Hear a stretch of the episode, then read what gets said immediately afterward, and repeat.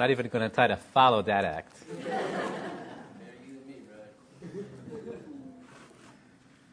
right, turn if you would to uh, Luke chapter 7. We'll continue where we've left off last week. As uh, most of you know, we've been studying through the Gospel of Luke, looking at the life of the Lord Jesus.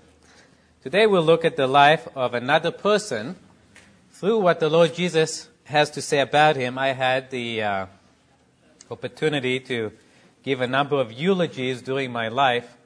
For those of you who don't know what a eulogy is, that's um, when you speak at a person's funeral and try to uh, maybe capture some value in their life. In a sense, it's a, a praising of the person uh, who died. And it's sometimes not easy. You not easy to, to know what to say about a person.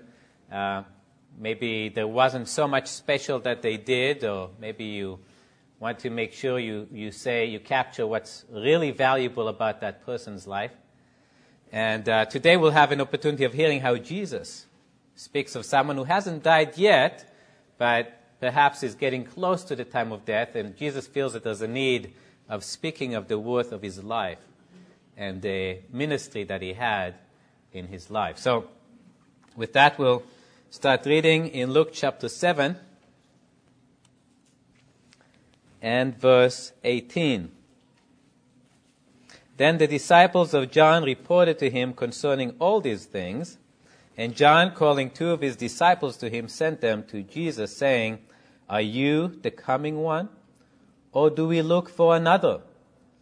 When the men had come to him, they said, John the Baptist has sent us to you, saying, Are you the coming one? Or do we look for another? And that very hour he cured many people of their infirmities, afflictions, and evil spirits. And to many who were blind he gave sight. Then Jesus answered and said to them, Go and tell John the things you have seen and heard, that the blind see, the lame walk, the lepers are cleansed, the deaf hear, the dead are raised, the poor have the gospel preached to them, and blessed is he who is not offended because of me. When the messengers of John had departed, he began to speak to the multitudes concerning John. What did you go out into the wilderness to see? A reed shaken by the wind? But what did you go out to see? A man clothed in soft garments? Indeed, those who are gorgeously apparelled and live in luxury are in king's courts. But what did you go out to see? A prophet? Yes, I say to you, and more than a prophet. This is he of whom it is written, Behold, I send my messenger before your face, who will prepare your way before you. For I say to you, among those born of women, there is not a greater prophet than John the Baptist. But he who is least in the kingdom of God is greater than he. And when all the people heard him, even the tax collectors justified God, having been baptized with the baptism of John. But the Pharisees and lawyers rejected the counsel of God for themselves, not having been baptized by him. And the Lord said, To what then shall I liken the men of this generation? And what are they like? They are like children sitting in the marketplace, calling to one another, saying, We played the flute for you, and you did not dance. We mourn for you, and you did not weep. For John the Baptist came neither eating bread nor drinking wine, and you say, He has a demon. The Son of Man has come eating and drinking, and you say, look, a glutton and a winebibber, a friend of tax collectors and sinners. But wisdom is justified by all her children. And the Lord bless the reading of his word. We start here with a question. John the Baptist is asking a question. He's asking it through two of his disciples. And the question is, are you the coming one or do we look to another. What does John the Baptist mean? Re- literally, what he's asking Jesus is, Are you really the Messiah we've been expecting? Or are we waiting for somebody else? A surprising question from the very man who came to announce the Lord Jesus to be the Messiah to the nation of Israel. How can John the Baptist be asking a question like that? I think it's uh, hard for us to appreciate the difficult situation John the Baptist was in. He was in a trial.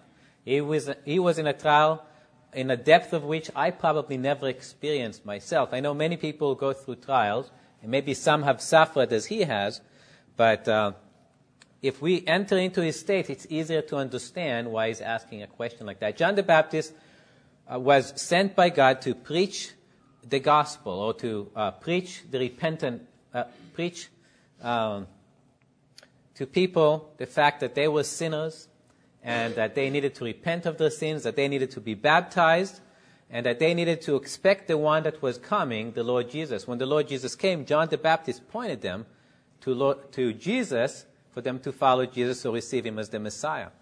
And John the Baptist uh, was very faithful in preaching his message. And one day, Herod, the Tetrarch, which would be like a king of the land, came. And Tetrarch uh, and uh, Herod had some issues in his own life. And John the Baptist, faithful to his mission, spoke to Herod about the sin in his life. And Herod got so upset that he stuck John in prison. And John's been in prison for some time, whether it's been days or weeks or months or a year, we're not sure.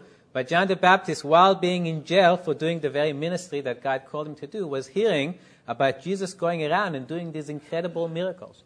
And last week we saw the Lord Jesus raising somebody from the dead. And here John the Baptist is sitting in his prison and Jesus is going around doing miracles and raising people from the dead. And John the Baptist is wondering, what's going on? What about me? Why is he not getting me out of jail, out of prison? And it could be that John the Baptist had some of the ideas of people of his days of what the Messiah should do. The fact the Messiah should come, walk into Jerusalem, claim his throne, and perhaps the first order of business would be to free John out of the prison cell. John was in. And, uh, and he wasn't doing that. And so when John was asking Jesus, Are you the Messiah? It's not that God hasn't already revealed to John the Baptist that Jesus is the Messiah, but he struggled with what, with what was going on. He didn't understand how is it possible that I'm here in jail if he's really the Messiah?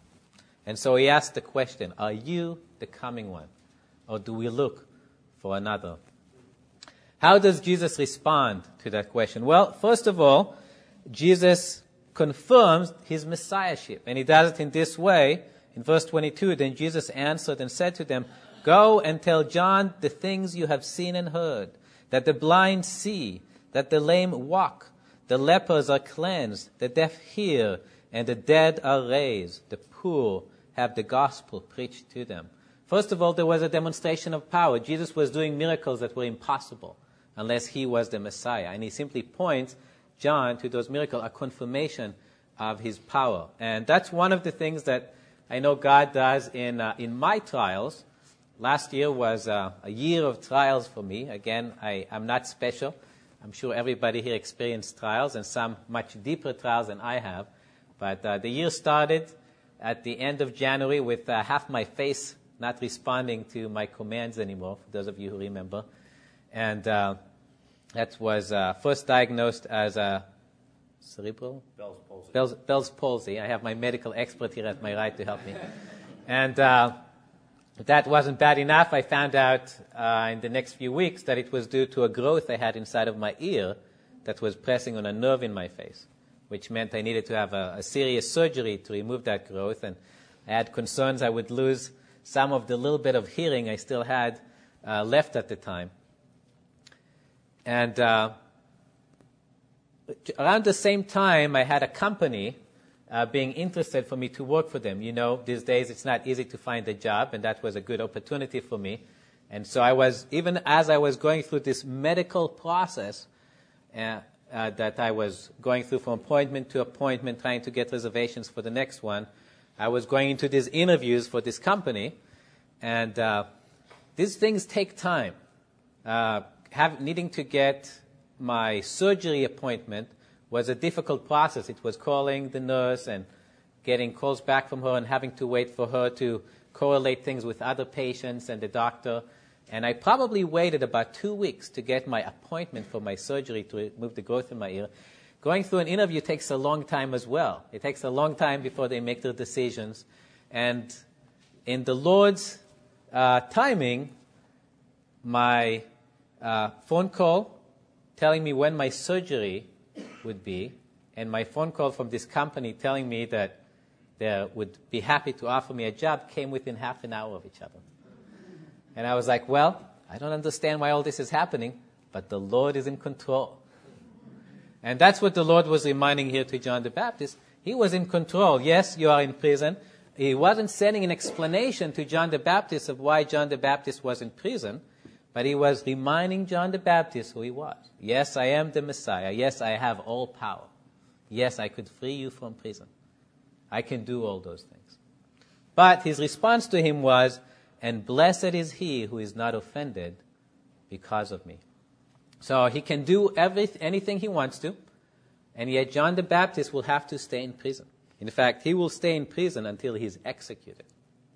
He wasn't going to deliver, but he wanted John the Baptist to trust in him. That's what he means when he says, Blessed is he who is not offended because me. Don't be offended because I'm not delivering you from prison. I know what I'm doing. You need to trust me in this situation that you are in right now. Uh, and and uh, the various trials I've had over the years, one of the common uh, thread that goes through all of them is God's blessing. Uh, the greatest trial I had, I mentioned it many times, was when Sharon and I got a call being told that our eldest daughter was going to have Downs and uh, hydrocephalus and medical issues that we were very concerned with. And uh, yet God used, that, used it to really refresh us in our life. I remember opening my Bible and reading it in the midst of that trial and saying, God is really speaking to me in His Word right now. I don't remember the last time God spoke to me. God was this close to me. And in the same way, God uses trials in our lives to bless us. That's the purpose of them. In fact, James is so bold to say something that I, I wouldn't say to anybody going through a trial, but this is what the Bible says. James says this My brethren, count it all joy when you fall into various trials, knowing that the testing of your faith produces patience. But let patience have its perfect work, that you may be perfect and complete, lacking nothing. What he tells us is God is using trials in our lives to build patience in us. And beyond the patience, there's other things God is doing in our life. And in fact, this is so wonderful that when we fall into a trial, we should count it all joy. Incredible. But that's what this verse is saying. Uh, there's uh, perhaps the favorite verse that uh, people like to quote in the Bible is this For we know that all things work together for good to them that love God, to them that are the called according to his purpose. For whom he did foreknow, this is the part not everybody quote, for whom he did foreknow, he also did predestinate to be conformed to the image of his son. So this says, all things, God is working all things together for good to them that love him. Well, all things include trials, which he brings into our lives for our good. What good? Well, the good here is very clear to be conformed to the image of his son. God wants to change me and make me more like Jesus. And that's pretty good, I think. In fact, that's the very purpose. When it says God is, is working all things together, that's what he means. He's working all things together for my good to make me more like his son. And um, I remember when I was going through that trial, uh, particularly the one with uh, being told that my daughter was going to have all these issues, I was thinking, doesn't God know that if my daughter has all these issues, I will have less time to serve Him? I'm not going to be able to be a missionary. All these opportunities to serve God are being taken away from me by this trial. Doesn't God know? And John the Baptist could have said, doesn't God know I could serve Him so much better out of prison? I'm so limited here with my sphere of influence. If I can go out again and be in the Jordan and baptizing people, I can do so much greater things for God. But God said, No, I'm more interested in the work I'm doing in your life and conforming you to my Son. That's more important. We like using people. God doesn't use people. He is interested in the people themselves and making them more like His Son. That's His goal in us. Now, we're talking here about, about the life that the Lord values, and we'll go into it next as Jesus is beginning to talk about John the, John the Baptist.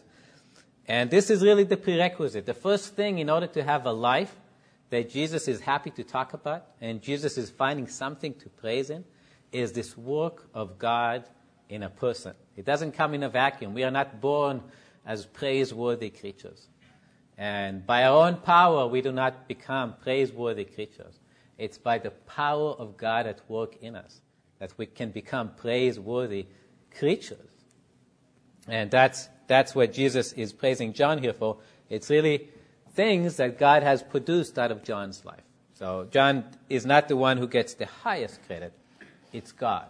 God that gets the highest credit. And yet, he's the one who looks and is interested in praising people. We're told in Revelation that God has crowns. He has these crowns he wants to give us. And uh, we think about crown as the crown of a king that makes us reign over other people. That's not the crown he's talking about. He's talking about the victor crown in the Olympics, when someone would win in those days, they would put like a wreath of, of some sort of a plant around his head to show that that is the champion. And God wants to reward us. He wants to recognize the life we live here, which is amazing. Uh, we, were, we started uh, this, this uh, morning's devotion with God alone is worthy. And it is true that God alone is worthy, and yet He still wants to recognize us and the things He's doing through our lives and give us the benefit or the credit or the reward that's associated with it. Even though He's the one from which all the blessings flow, He wants to include us in His blessings. Okay, so let's look at what Jesus said about John the Baptist. And I found here five points, and may, maybe there's more, but I'll, I'll talk at least about five points if you're taking notes of, of things that were praiseworthy, that Jesus found praiseworthy about John the Baptist. So the first one is in verse 24. They're very condensed here in, the, in a couple of verses. Jesus says, Why did you go into the wilderness to see? And that's the first word I want to think about is the wilderness. Why did they go to the wilderness? Well, because that's John the, where John the Baptist was. John the Baptist was in the wilderness. Why was John the Baptist in the wilderness? Well, there's one verse that comes to mind. It's in 1 John 2. If you want to turn there, you don't have to, I'll read it. But 1 John chapter 2 and verse 15 says, Do not love the world or the things in the world. If anyone loves the world, the love of the Father is not in him. For all that is in the world, the lust of the flesh, the lust of the eyes, and the pride of life, is not of the Father, but is of the world. And the world is passing away, and the lust of it. But he who does the will of God will abide forever. What does it mean to not love the world? After all, don't we say that God so loved the world that he gave his only begotten Son? He did, but God loved the people that were in the world. We live in a world that will offer you things to satisfy you things that the world says are worth living for. This, if you could only have this career, if you could only make a fortune, if you can only found that special person in your life, that special relationship, or if you can only become Miss or Mr. Popular, if you can attain these things, that's worth living for.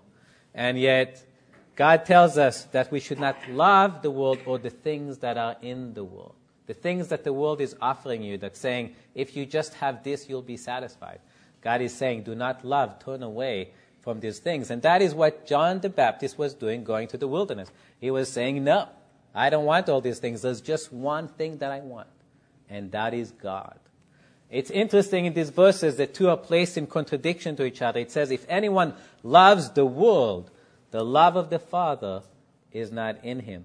I'm often convicted by the lack of love for God in my own life.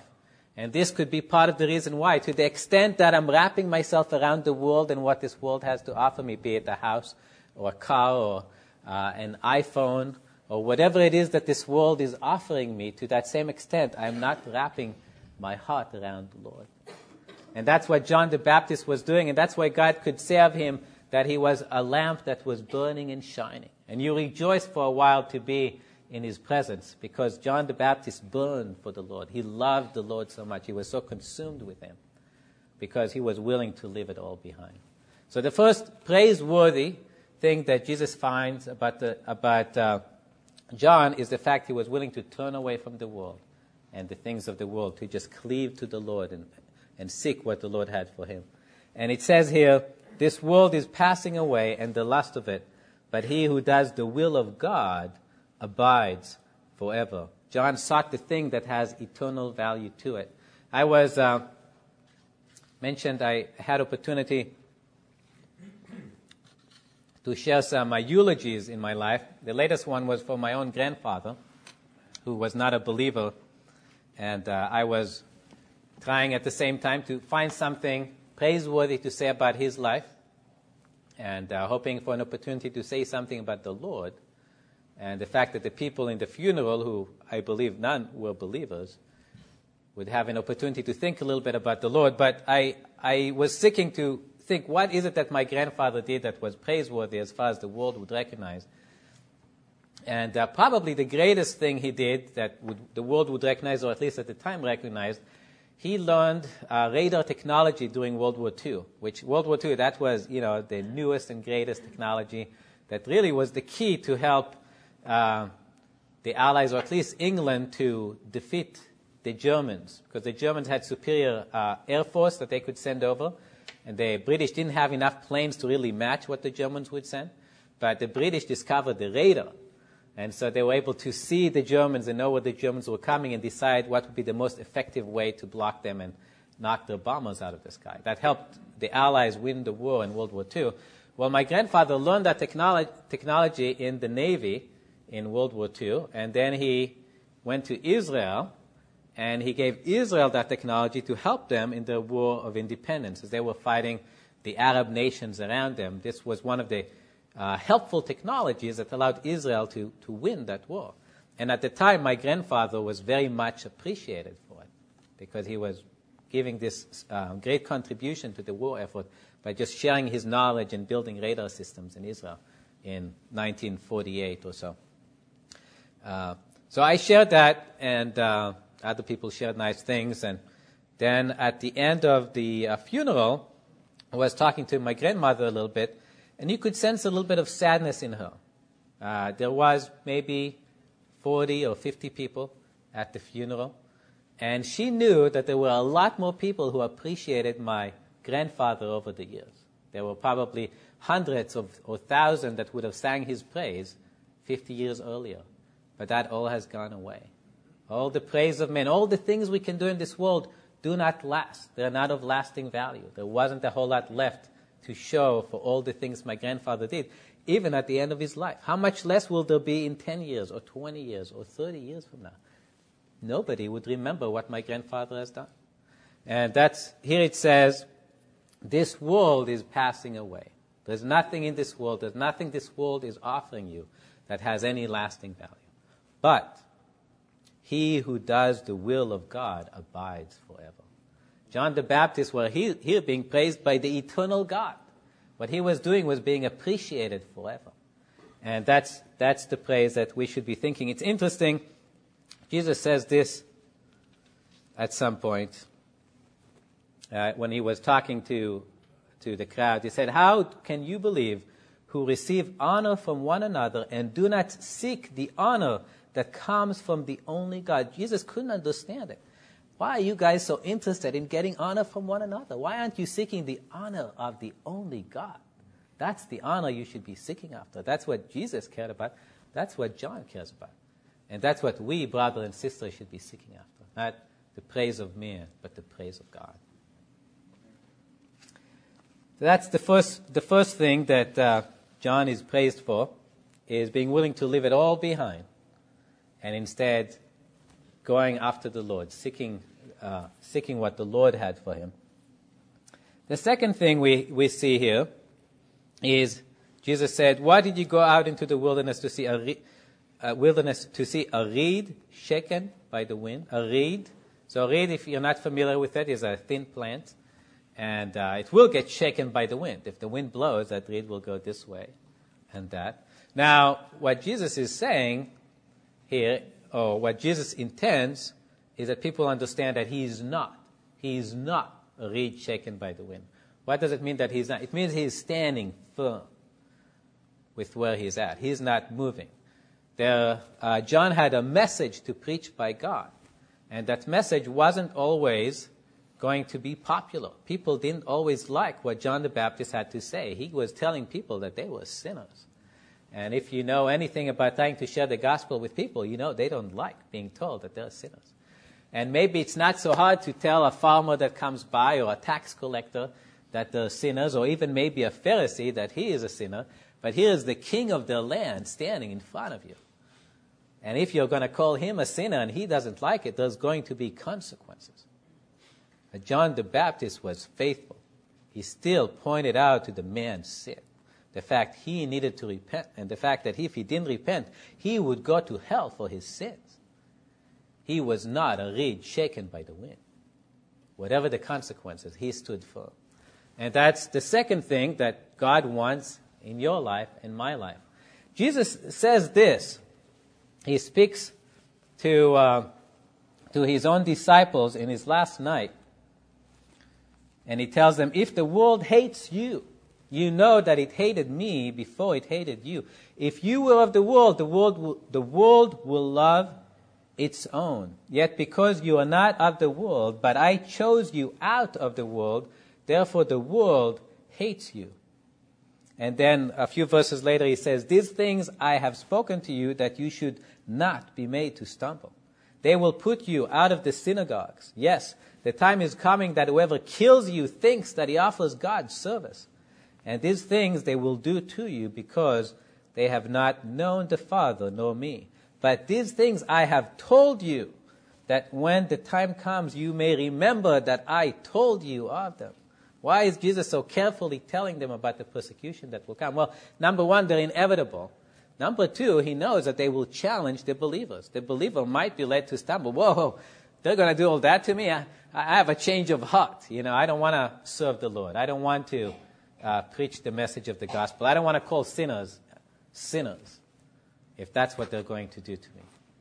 And yet, if you're not willing to do it, you're useless to God as far as the gospel message is concerned. And so that's why this is a quality God is looking for a reed not shaken by the wind, somebody who is willing to stand for the Lord and be dependable and not be shifted by the opinions of the world, by the opinions of others. That's a quality that the Lord appreciated. Okay, that was the second quality. The third quality we have in the next verse for us. Verse 25, but what did you go out to see? A man clothed in soft garments? Indeed, those who are gorgeously apparelled and live in luxury are in king's courts. I, usually, when I see this question, a man clothed in soft garments, again, the obvious answer is no. John wasn't covered with a soft garment. He was covered with camel skin. Camel skin is not soft. But I was thinking, that's not comfortable.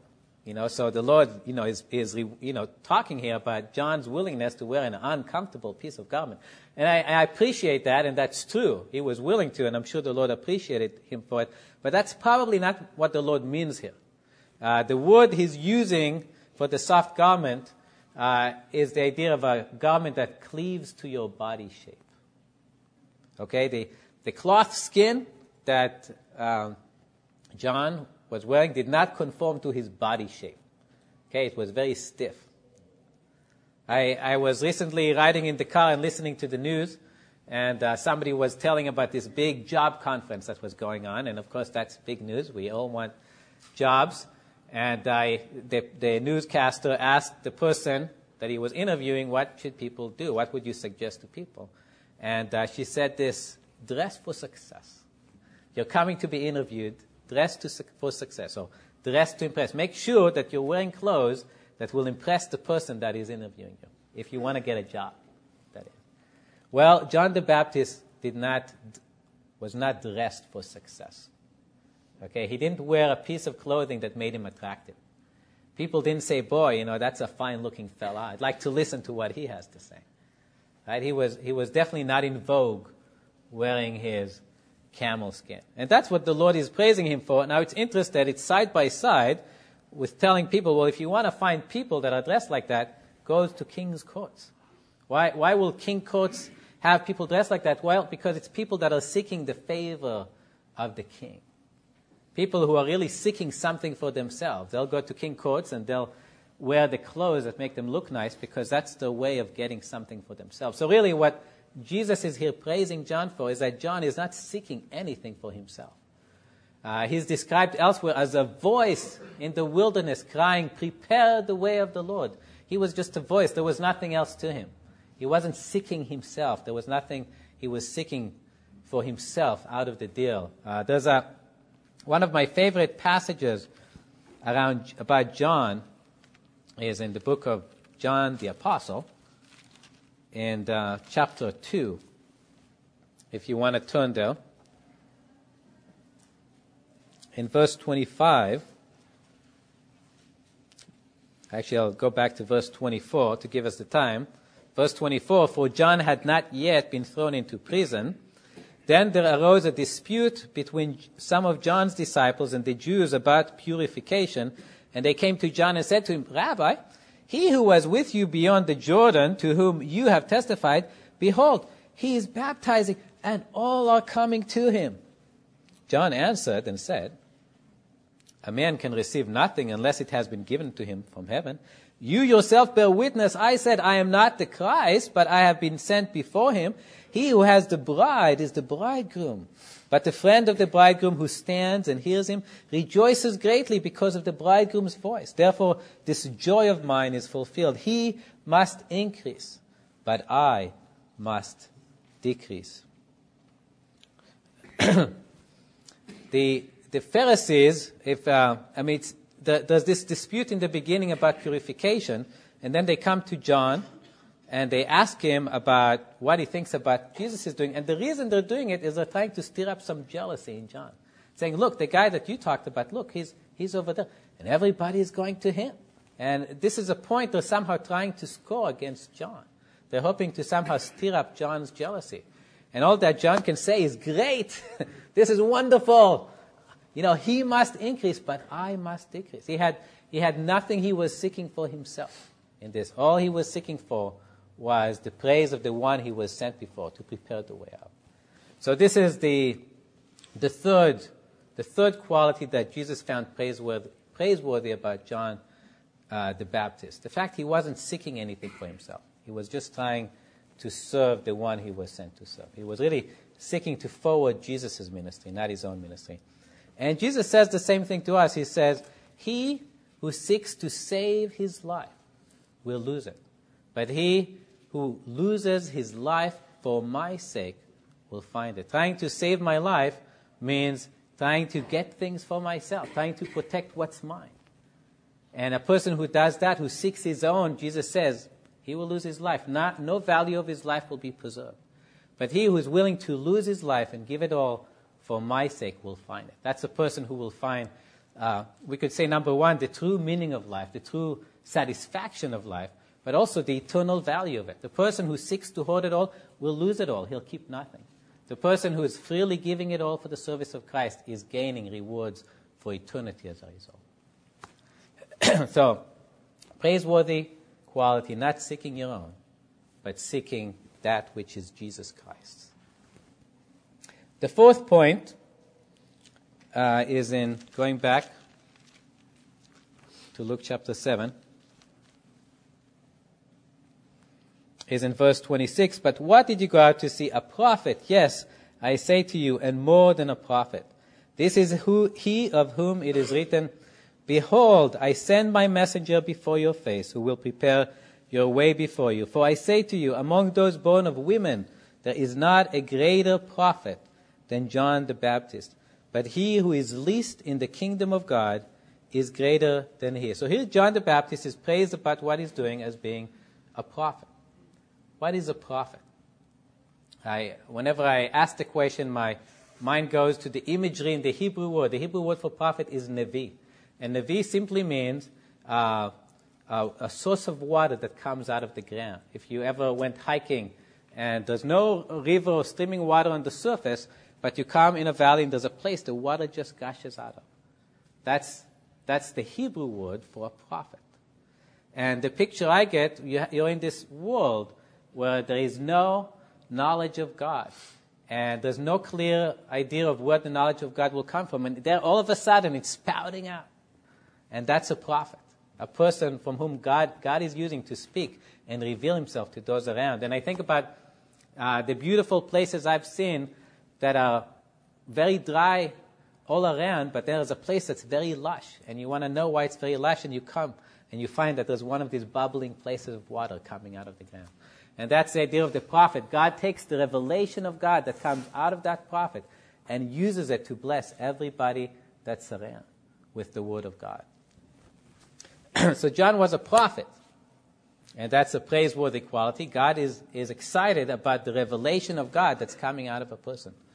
But he's more than a prophet, the passage says. How was John more of a prophet? Well, he was the one who literally prepared the nation of Israel for Christ. That's what it says there. Behold, I send my messenger before your face. John was the one who didn't just tell people about God. There were many other prophets. He was the only prophet who was able to pe- tell people about God and then say, and here he is. Here he's coming. So that they could actually become connected to the very one he was preaching about. So he was greater. He was more than a prophet. He could do that. Now comes the perhaps most difficult verse in this passage. Where Jesus says, For I say to you, among those born of women, there is no greater prophet than John the Baptist. But he who is least in the kingdom of God is greater than he. What does that mean? Well, there's no greater prophet than John the Baptist means, well, there hasn't been anybody that could share more about God than John the Baptist. You can go back and find Moses and Elijah and Isaiah and line all the great prophets. And they could not tell you more about God than John the Baptist could. He could tell you more about God than they could. but he who is least in the kingdom of God can tell you more about God than John the Baptist can. Who is that? I would say to you, it's every believer in this room actually knows more about God than John the Baptist does. Because we have this. Okay, this is the summary of what all the prophets have spoken. John the Baptist had about the first half of this. We have the other half. John the Baptist probably knew a lot about everything the Old Testament taught, which included the law of God and the sin of man. And he had some inklings about the good news, the fact that God was sending his son to save the world. A lot of the prophets knew that our Messiah was coming. John knew a lot more about him than others. He could even point to him and say, Behold the Lamb of God that takes away the sin of the world. I don't think any of the other prophets could have said that. Yet even John didn't fully understand, which we see in this passage. He was struggling. Are you the coming one? Or do we look for another? He didn't understand. I think nobody understood when Jesus, except for one woman who, who uh, uh, poured perfume on him before he died, nobody understood Jesus was really going to die. Even the disciples that were John's disciples and then became Jesus' disciples and to whom he told again and again that he would be crucified did not understand it. They couldn't fathom that the Messiah, the Son of God, would be put to death. It was inconceivable. And yet we can turn back and understand he had to die to pay for my sin and to pay for your sin. And we can say, For God so loved the world that he gave his only begotten Son. And we understand what it means that deep love God has for us. And John the Baptist probably couldn't quite go there. He didn't quite know as much as you and I can know. And so, even as great of a prophet as John the Baptist was, as much as he was able to bless people, God has given you and me a greater privilege, a greater opportunity to bless people than even John the Baptist had. I think about the life John the Baptist lived and how he put away the world and you know, clove to the Lord and was willing to stand firm and did not seek anything for himself because of the greatness of the ministry he received. And I think of the fact that I have been given a greater privilege than John the Baptist. And what am I doing with it? One of the thoughts that came to me as I was uh, thinking about the song that Nesia sang it says, More precious than gold, much better than silver, is the price of a soul God wants to deliver. There are people around you crying out for a Savior, and their lives are a treasure worth, of worth beyond measure, more precious than gold. People around me are grasping pleasures that leave them so empty. Each day I see them harried and hopeless, rushing down the path to eternity. Christians are losing God's riches, fooled by the world's empty pleasures, seeking the worthless, leaving the precious, deaf to the words of a Savior. I speak it as a rebuke to myself. But uh, we have a great privilege. We have a great privilege to share with people the knowledge of God and to be a source of blessing and life to others. so that was the fourth point. Let me go quickly to the fifth point.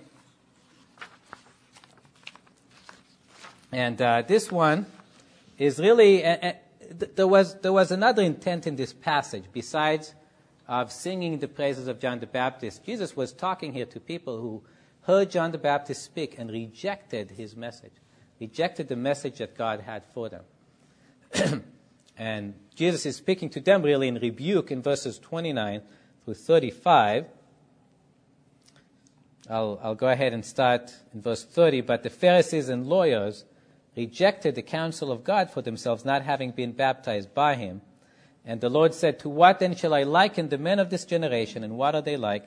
They are like children sitting in the marketplace, calling to one another, saying, We played the flute for you, and you did not dance. We mourned to you, and you did not weep. What is the Lord talking about? He's comparing the generation to people who are playing.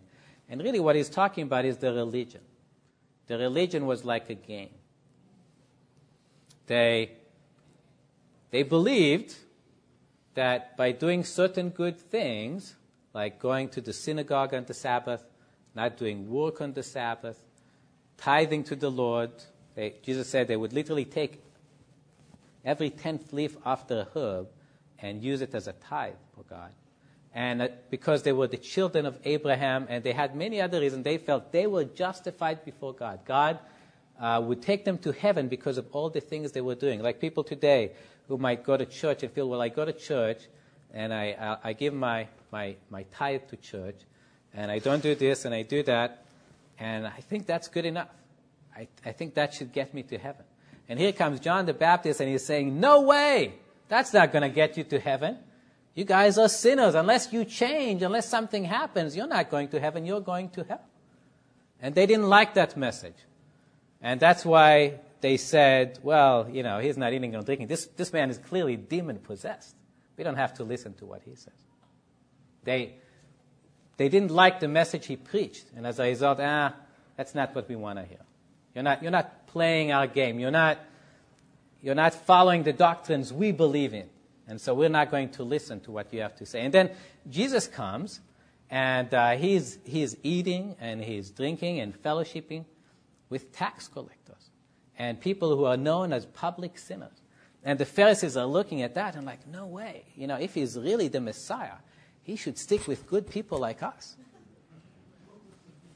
And as a result, they rejected Jesus and what Jesus had to say. So Jesus is comparing them to children playing games. Look, you know, you, we're not playing the game the way you want us to, and because of it, you're rejecting us. You're rejecting John the Baptist because he's telling you things you don't want to hear. You're rejecting me because of how I'm acting. And yet we're bringing you the message of God that you're rejecting. And this is uh, maybe a note to anybody here who's heard the message and yet has found a reason to say, well, I don't want to believe that. That doesn't really fit the idea I have, the picture I have of the way things should be. Be careful that you don't do what these men have done. It says rejecting the counsel of God for them. God's counsel for them is believe that you're sinners, repent of your sins, be baptized, and then accept the one that is coming. And they rejected that. Don't reject it. But there's a praiseworthy thing here for John the Baptist because John the Baptist came and he was preaching his message about sin. And, the, and crowds were coming to hear him. This was wonderful. Today we'd say a revival is happening. People from all Judea and Jerusalem, and they're all coming to hear John the Baptist, and he's speaking, he's preaching to them the Word of God. And John was talking to them about their sin, and they were turning away. We don't want to hear that. We don't want to hear what he's saying. And he could have said, Boy, I got the wrong message. You know, I'll, I'll, I'll try preaching something else. Well, you guys are not really that bad. You know, it's okay. You guys are okay. We just need to give you something extra here. The Messiah is coming. He'll help you out a little bit. But John the Baptist didn't. He stuck to his message. And that's what Jesus appreci- appreciates here. it says, wisdom is justified by her children. John the Baptist stuck with the message that God has given him. And the result was fruit. People were saved. Yes, there are messages that will fill this church up. And there's uh, messages that will cause growth as far as this world will see. But they're not going to be the messages that save sinners and take them to heaven. And John the Baptist stuck with his message. And that was something that was praiseworthy in the sight of God.